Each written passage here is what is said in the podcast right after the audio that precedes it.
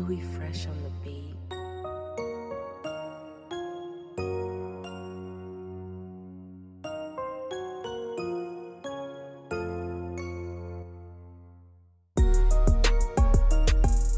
Welcome to the All or Nothing podcast, where we bring to you companies and CEOs that are changing the game. And I'm your host, Rodrigo Balone. Now, with the rise of different dating apps like Tinder, where all you have to do is swipe right to find a match, our next guest has decided to take a different approach. She created a platform that takes into account someone's career and their interests before they match you with a potential date. This app is geared towards the people who are looking to build long lasting relationships instead of a one night stand. The company is growing fast and is spreading across the US. So let's welcome the founder and CEO of The League, Amanda Bradford. How are you today? Hey, Rodrigo, I'm good. Amanda, I'm glad to have you on the show. Now, most people in sales, whether it's selling a car, clothes, or another product, they're selling it as is. But what I like about your career is that you also have experience as a sales engineer. And a big part of that role is to listen and provide a solution that fits your client's needs. What were some things that you picked up as a sales engineer that you were able to use when it came to building and running your own company? Yeah, I really like the sales engineer role. I, know a lot of people don't know about it, and it's you know it's maybe potentially not the most celebrated role or visible role, but um, I think you gain an incredible skill set. I mean, you're you're literally um, at, you know at Salesforce. I was on the phone with maybe like four to five clients a day, listening to their problems of how how they couldn't track sales, um, and they had no visibility, and so you know it's almost like these very quick uh, like three hour consulting projects where you're listening to tons and tons of businesses and you're actually um, configuring the product differently for each and every one of these companies and so i think you you know you i learned really quickly how to hear problems how to start recognizing trends and then how to start building um, kind of building different different types of configurations within the product that you know salesforce had designed so that that they you know the client felt like it was a very custom solution even though it was just you know maybe writing a little bit of code here and there and and actually not you know the kind of the trick was the little the least amount of configurations but the the highest client happiness and so so i think you you, you kind of learned at, at a young age how to be really scrappy because we'd only have maybe half a day to kind of prep a demo and you're you're configuring things and so you're you kind of learn how to how to solve problems quickly and maybe a little maybe a little uh, sloppily sometimes because you're just trying to to get the the sale done. You're not actually doing the implementation. So um, so yeah, I, I think you learn how to how to devise solutions quickly under pressure and how to also um, think on your feet, right? So you're in the middle of a, of a pitch and someone's asking you how the product would work, and you're literally having to design a solution in your head, you know, while you're answering them. So so so yeah i just think it, it, it's great problem solving skills i think it's great consulting skills listening to clients doing discovery understanding needs before you you build anything and, and i used all of those skills when when designing the league i mean i i did the same thing with the the single people that i interviewed i talked to women who understood their problems with you know in this case it wasn't sales and lead lead pipeline it was a date pipeline i guess but it was you know kind of similar discovery calls and similar um, talking with with users and understanding their problems and then designing a, a solution that I felt like would fit you know all 20 people I interviewed plus myself. So so yeah, I think it's it's a great uh, skill set to just learn how to how to do that kind of customer focused development. You mentioned Salesforce, but you worked for some of the most notable companies in the world and had success while you were there. So at the time, what was intriguing about going back to school for your master's? Yeah. Um, so I did I did a sales engineer role at Salesforce. I did another sales engineer role at Google. Um, I did a pure sales role at Salesforce also. So I had dabbled around sales and um, you know sales engineering. It kind of sits between sales and product. So I was kind of close to product. Um, I, I think I felt very, I guess, one dimensional in, in, the sense that you know I, I, was could do my job really well, and I was sort of a star in, in my one position, but I didn't quite understand all the other all the other kind of teams happening. You know, Google had thousands, hundreds of thousands of people, and just understanding kind of a little more of from top down how everything's working, why we're doing certain things that we were doing, um, and, and I kind of wanted that that higher level, I guess, business view. And and so whether that was working at a smaller company after that. But you know, at Google, there's a lot of people that had an MBA, and I think when I when I got there, I started deciding that I wanted to have a couple of women that I looked up to, and I and I kind of aspired to be. So I there's so many to kind of choose from at Google, but um, I think I selected five and I, I reverse engineered all their careers. I went on LinkedIn and I was like, okay, here's what they did. Here's what they did before Google. You know, here's what they studied and, and just kind of looked at, at trends. And, you know, a lot of them did have an MBA. And so when, you know, you pick five role models at random and then you, you map them all and they all have an MBA, um, you know, it, it's interesting. It's, it's, it's a trend that, that I noticed. And so I started really looking into the, MBA programs, and Google had a lot of uh, support for that. There was um, a, a, class, GMAT class, they even help subsidize and, and, things like that. So that so they make it really easy to kind of learn learn about that path. And I think I just wanted to to see if you know if that would be something that could accelerate my career. I, I wasn't necessarily thinking it was a silver bullet. I just felt like it would might be an interesting way to to take some time off and really figure out what I wanted to do next. Um, I think with careers, you can, especially if you're successful in your career, it can be really easy to just stay in it. And then, you know, 10 years later, you're like, wait, maybe I wanted to, to try something else. So I also recognize that taking, you know, two years off to, to reinvest and to, to get a graduate, to go, you know, to get another degree would, would give me some time to also reflect on, is this where I want to go with my career? Is this the right path? And, and give you a little bit of a breathing, breathing room. So that was, you know, that, I guess that was the, the inspiration was really, you know, role models and, and having awesome people that I'm working with and wanting to be more like them because they were so amazing and and kind of l- looking at it that way of okay well if this worked for them and they really thought it was an amazing investment then maybe maybe it would be an amazing investment for me you started the league right after you got your MBA so what sparked the idea to create your own dating app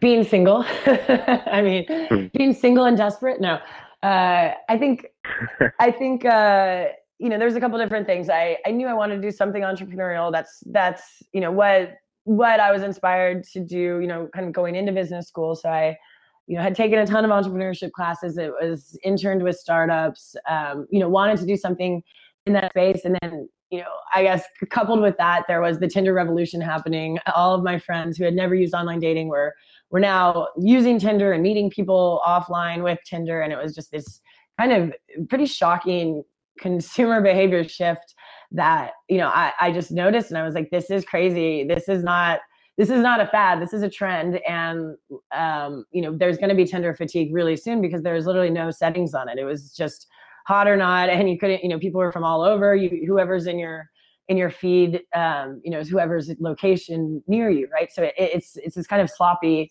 sloppy algorithm for for really dating, and so I just felt like, what what if I created a more, um, you know, a more refined experience? If we used LinkedIn, I could actually see, you know, does this person um, do they live in San Francisco? You know, do they have a job? Where, where, what kind of industry are they in? And just get a little bit more information about the person before you're you're swiping and, and messaging with them. I think my biggest my biggest beef was like you're you're you're playing hot or not you like someone and then now you have to go ask them kind of 20 questions about themselves that that you really could get by by looking at their facebook profile or looking at their linkedin profile or looking at their twitter and so i felt like i was doing a lot of this due diligence through social media behind the scenes trying to be like who is this rodrigo guy? And can i see you know what what's what's he all about? Do i really want to go spend two hours driving to san jose to hang out with you if i you know let, let me get, get a little bit more information about about you? And and so that that was really kind of the genesis is what if we use facebook and linkedin? We created this community that was um, really really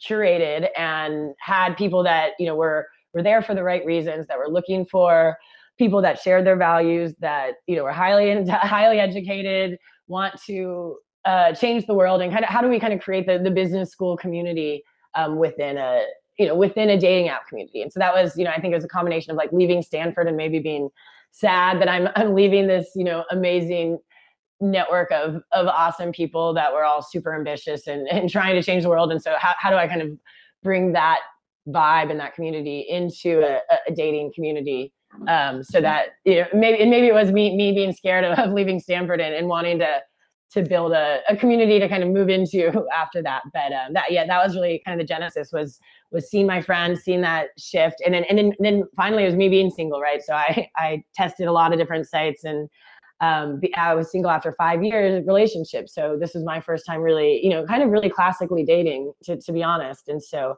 um, you know, I was just didn't like a lot of the apps. I had a lot of feature requests, and so I remember just I pulled up uh, the I looked up the CEOs of like three of the dating apps, and I was like, wait a minute. I can do this. I have a background. I, you know, I studied computer science at Carnegie Mellon. I was worked at Google. I was like, I can, I can build this. Why am I, why am I like complaining or whining about these other these other apps. So you know, I ended up just working with a developer to build out a proof of concept. Tested it on a lot of my network um, in San Francisco and in Stanford, and then we launched it about four months after I graduated uh, business school. You mentioned that it's curated and that you get more background information about each dater. There's a lot of dating apps out there. So, what makes the league different? Honestly, the, the most concise thing I usually say is the league is a it's a dating app designed for aspiring power couples. So, you know, or the other way I sometimes say it to my mom's friends is, you know, it's it's for career women and the, the men who want to date them and who are comfortable dating them. So, you know, it's it's this very egalitarian vibe that we're we're trying to build where, you know, these are this isn't who messages first. This isn't um, people looking for arm candy. This is people looking for you know an equal partner to, to really build the, the next chapter of their life with. So this is for relationships. Um, these are people that are pretty career focused and um, that you know that's our target user. And so we require facebook linkedin. Um, we require everybody go through a waiting period a review period and then we select people that we think are going to be additive to the community um, and try to really keep that community really kind of tight knit and and pretty well well monitored. And the goal is that you know, you're going to see less people in the league and you're going to have less matches, but they're going to be higher quality. They're going to be more tailored to what your preferences are. And so it's a little bit of quality over quantity um, is kind of our, our trademark. So, um, so yeah, so the so league is designed for, you know, for those kind of people, the super busy professionals that, that want to date someone else that understands that, you know, that, that, that who, that's who they are. Dating and finding the perfect match is something that everyone thinks about at some point in their life. The problem is that there's a wide range when it comes to the different type of daters. You decided to focus on the people that some would call picky, or in other words, people that have very specific needs and what they're looking for in a partner. So, when you were developing the platform, why was it important to target a niche market? And what opportunities did you see if you were able to execute? Yeah, I think niche, it's really important to go niche first. I think you want to understand your customer. I think the entire reason we've been successful is is because we were so maniacally focused on our customer. I mean, for almost the first two and a half years of the company, we only served three markets. And, you know, I was literally working through, you know, with the concierge team and on the other side of the support, um, listening to what customers were saying and what users were requesting and what pe- why people were complaining and why people we're leaving bad reviews and really changing, you know, putting that into the product. So I think, um, I, I think the thing with niche is that if you go niche, you need to deliver an amazing solution for that for that customer because um, because you're kind of serving such a, a much smaller part of the market. You need to to be amazing at it, right? And so that was kind of our my theory was if I can get these, you know, very highly, you know, picky, highly educated, intel- intelligent people that yes, they want a match, but they're not willing to to drop their standards to have a match. They don't need to get married to be happy, but they'd like a partner. But they're you know, but they have quite a few standards, and if if they're not going to find people that fit those standards, maybe they prefer not to be married and that's kind of how i how i think about it is so you know that's the kind of person we're trying to match that's a really hard person to match um, and so we need to be really good at it and so we have to ask them a lot of questions what their preferences are and and use use our algorithms to to hopefully kind of over deliver to that you know super super super serve that small market right? And so that's what we've really been focusing on on doing. And now one of the reasons we've expanded through cities um, rather than kind of changing changing anything of our our product is so that we can keep staying niche and we can keep staying super targeted. And now you know we're in nashville getting the you know educated overachieving workaholics in nashville rather than you know keep opening up in san francisco to to everyone and try to create kind of a mass market solution. So so that's really why we're focusing on city launches over kind of over serving a specific market or increasing penetration rate in a specific market. When you decide to go into a new city, what goes into launching into that new market? Yeah, it's it's it's quite an interesting project. So with each city, um, you know, we'll we'll try to understand the city dynamics and the city makeup. What organizations kind of are powerful there? What where are people going out? What are the organizations that hit single people together? And can we partner with them? And and really um, understanding kind of the, the dating culture and and how bad it is, right? I guess, and, and, and what people are saying about it. So we usually do quite a bit of discovery with the users, and then we'll find local partners to um, do events with and and start to increase our brand presence in those cities. And then we'll do also do a lot of referring referral campaigns. So you know, if for instance, New York is our our top market, um, and New Yorkers just know everybody and have amazing networks. So you know, a lot of the time it's just going, "Hey, New York, who do you know in Nashville?" Um, who, who do you think should be in our founding class? Who do you think should help us build out Nashville? And everyone will refer a friend, um, and really using kind of using the backs of our of our early users uh, is I would say kind of strategy number one. Um, and then you know I would say parties, trying to do PR, um, you know, doing some paid advertising there to just to get the you know get brand awareness up. But um, yeah, I would say say the number one is is getting our users to to kind of identify people in those cities that that we should be um, you know, serving. Getting your app on somebody's phone is prime real estate right now. You can't get more intimate than that. What advice would you give someone when it comes to attracting potential members and converting them into new downloads? Yeah, it's it's hard. Um, you know, I did a little bit of a trick which I can I'm happy to share. So one thing I did is I put the app in the App Store well before I wanted to launch it, well before I was even ready to, you know, to to to have a, an app that people were using. So I guess you could think of it as I we kind of launched a smoke and mirrors app into the app store. And so that way when I was at a party and I was telling a, you know, potential investor there what I was working on, I could actually say, hey, go to the app store, download it. Do you mind giving me some feedback on our onboarding flow?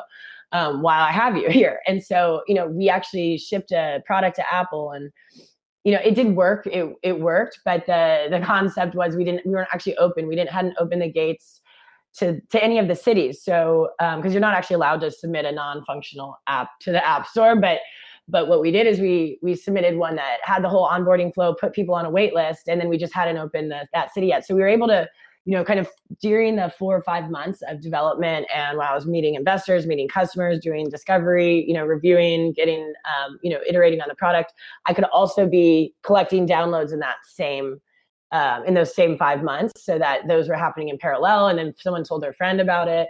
Um, and of course, in that screen where you're on the wait list, there's a lot of marketing on there. You know, hey, by the way, here's when we're opening we're going to go live here. We're going to pick 300 men, 300 women. You're number 245. we only have 15 spots left for women. You should refer a friend. So there's a lot of kind of product marketing on those pages um, that inspired people to share. And so we'd actually see, you know, with even when I wasn't, we weren't even live yet, maybe I'd get one or two downloads you know, maybe five downloads a week that I wasn't even, you know, I hadn't even talked to. I didn't even know who they were. They had just, you know, word of mouth. So you could actually see the word of mouth starting to happen if you kind of put it in the app store early. So that was, I think, one huge thing that I did right that um, I don't think a lot of people do. So that's a little bit of a, a secret trick. Um, don't spread that too too far because it is a little bit sketchy getting it into Apple. You want to make sure you you are submitting a functioning app, but um, but that that was huge. And then I think the other thing was was just making sure that people weren't um, you know you're not asking people to download an app. You're asking if this product would would fit or would fix some of the problems that you're describing. And and so it's less of the hey, will you download this app and will you try it out, and more, hey, by the way, I I hear you saying dating sex in San Francisco because of this was Z. You know, hey, would, would this would this help? And and so I think it's it's sort of shifting the perspective of like consulting. You know, be more consulting mindset a mindset and asking how can could this product help you and do you mind telling me if this product would help you and, and I think people are much more receptive and open to that when they feel like it's a co-development process than when someone's sort of pitching them or saying, "Hey, check this out," or "Hey, use this," and what do you think? You know, so. So, so I really, you know, when, we, when I did focus groups, it was really like, hey, no, I want you guys to tell me how to change this, and it, and and and we'll change this next week. And so you're really kind of bringing your customers into the product management suite, and and I don't think many people get to do that, and so that that's really exciting for people. So, this, so that was, I guess, those would be my like top two tips. That's pretty cool. I've never heard of anyone getting their app in the app store before it's ready. So that was definitely a smart move. But a lot of companies tend to rely on gimmicks when it comes to getting their name out there. And gimmicks could get someone through the door, but value is what keeps them coming back. In your opinion, what are some things that need to be done in order to get someone to consistently engage with your brand? Yeah, I mean gimmicks. You could you could even put PR under the gimmicks category. I would probably argue in the sense that it's awesome. We had a lot of you know we had a lot of users join through from PR, from some positive PR, some negative PR, but um, you can't depend on it, and it also it, it kind of has diminishing returns. I mean, it, it, works at the beginning, but then it, you know by your third Mashable article, uh, you know our there's not that many more people to to be kind of gained from that channel, right? So it it does you know, it's something I think that helps at the beginning, but you quickly need a, another strategy to kind of consistently get more downloads. Um, you know, I think to get someone to consistently engage, what one of the things we did was we just limited, you know, we kind of took a page out of gaming, which is don't let them do everything they want and make them come back uh, the next day and let's kind of slow this whole process down. Let's not give everybody an all you can eat buffet where everybody has a stomach ache afterwards and then hates dating and then deletes all their apps. Like what if we just give you three people a day at happy hour and then you have to come back at the next happy hour if you didn't like anybody at that happy hour? Or if you did maybe you come back and get more. And then you you know you come back every day and then you can kind of slowly accumulate a, a, decent pipeline, but we're not, you know, we're not letting people kind of do this all you can eat thing. And so I think that actually helped. I always say we gave up session time, but we gained, uh, you know, we gained a, a really high DAU to MAU ratio. So it's kind of a trade off. It's because we don't let people, you know, we only give you three people a day. We only have a session length of about a minute. And so if, you know, if I talk to an investor and he's like, well, let's try to get that up to 30 minutes, you know, the, the fastest way to do that is just say, okay, I'm going to give people as many profiles as they want. And that's what most dating apps do because they're an advertising based model and they want to increase session length. And I think, you know, we're looking at it totally opposite of how do we how do we like help put people in a good healthy habit kind of like going to the gym where you're thinking about dating maybe for five minutes every day and we're giving you good leads and then you can turn your brain off and go do something else and and come back the next day and so we really think we've seen a huge number of people um, you know basically on average user logs in 5.2 times a week um, to to because because we are giving them new people every day and because we're giving them a push notification that's a little funny quip um, every day. We remind them to check in but um, those are those are kind of some of the the product features we did to make sure we had that really high DAU to MAU ratio which means you know of our users that that come per month over half of them are coming almost every day. Amanda that was a great interview. I definitely look forward to seeing what you and your team do in the future is there anything else you want to tell our audience before you go? Uh, what do I want to tell the audience? Um, you know, I think I think when I think back uh, to you know what are the main main things that caused us to get off this ground, I think the the one is persistence, two is just effort and hustle, but but three is timing, and and so I think I don't think enough people think about timing. But um, you know, when I remember when I was asking my professor who ended up investing in the company, but I had a job offer at Facebook and I was thinking I could go to Facebook for a year, meet some amazing engineers and product people, and then, you know, potentially leave and do this company in a year from now. And I remember, you know, the my professor who's sort of the wisest guy at, at Stanford GSB, you know, the, the only question he asked me was, you know, is do you need to do this now or could you do this in a year? And you know, he looked at me and I just remember thinking, and it was just when ten, you know, Tinder was kind of taking off, and I was like, it has to be now um, it does. And so he's like, so I think you have your answer. and so, so I just think that, um, yes, you can have the best idea in the world. You can work your ass off. You can go to a million networking things, talk to everyone, but, but you also need to think about timing um, and and is this the right time to enter and, and how you're going to enter right so it's it's it's a lot of that part of the strategy that i think people miss um, and and leveraging leveraging pr strategically so if if you know if somebody's talking about these type of concepts all the time and you can see they're always getting they're always getting uh, press. Figure out a way to tie your product into into something like that so you can be top of the conversation and i think that um you know while press I, I think maybe hurt our brand in some ways it also did get us awareness and and people understanding who we were. So i, I think it's just um you know i think the advice is is if if something's a really good time, like if, if, you're seeing if you're seeing a huge change in the market or you're seeing a consumer behavior change or, or there's huge trend happening, um, that's that's usually a good time to kind of jump in. And so that that if anyone is on the fence about should I jump in, should I not, it, it's really think hard about timing and and and is this you know do you have a good approach in into kind of the market you're you're hoping to disrupt. I want to thank Amanda Bradford, the founder of the league, for being on the show. And if you want to hear more interviews like this, make sure you follow the All or Nothing podcast on iTunes, the Podbean app, or you can find it on our website, thecoolmedia.com. Now that's a wrap for this episode of All or Nothing, where we bring to you companies and CEOs that are changing the game. And I'm your host, Rodrigo Balone.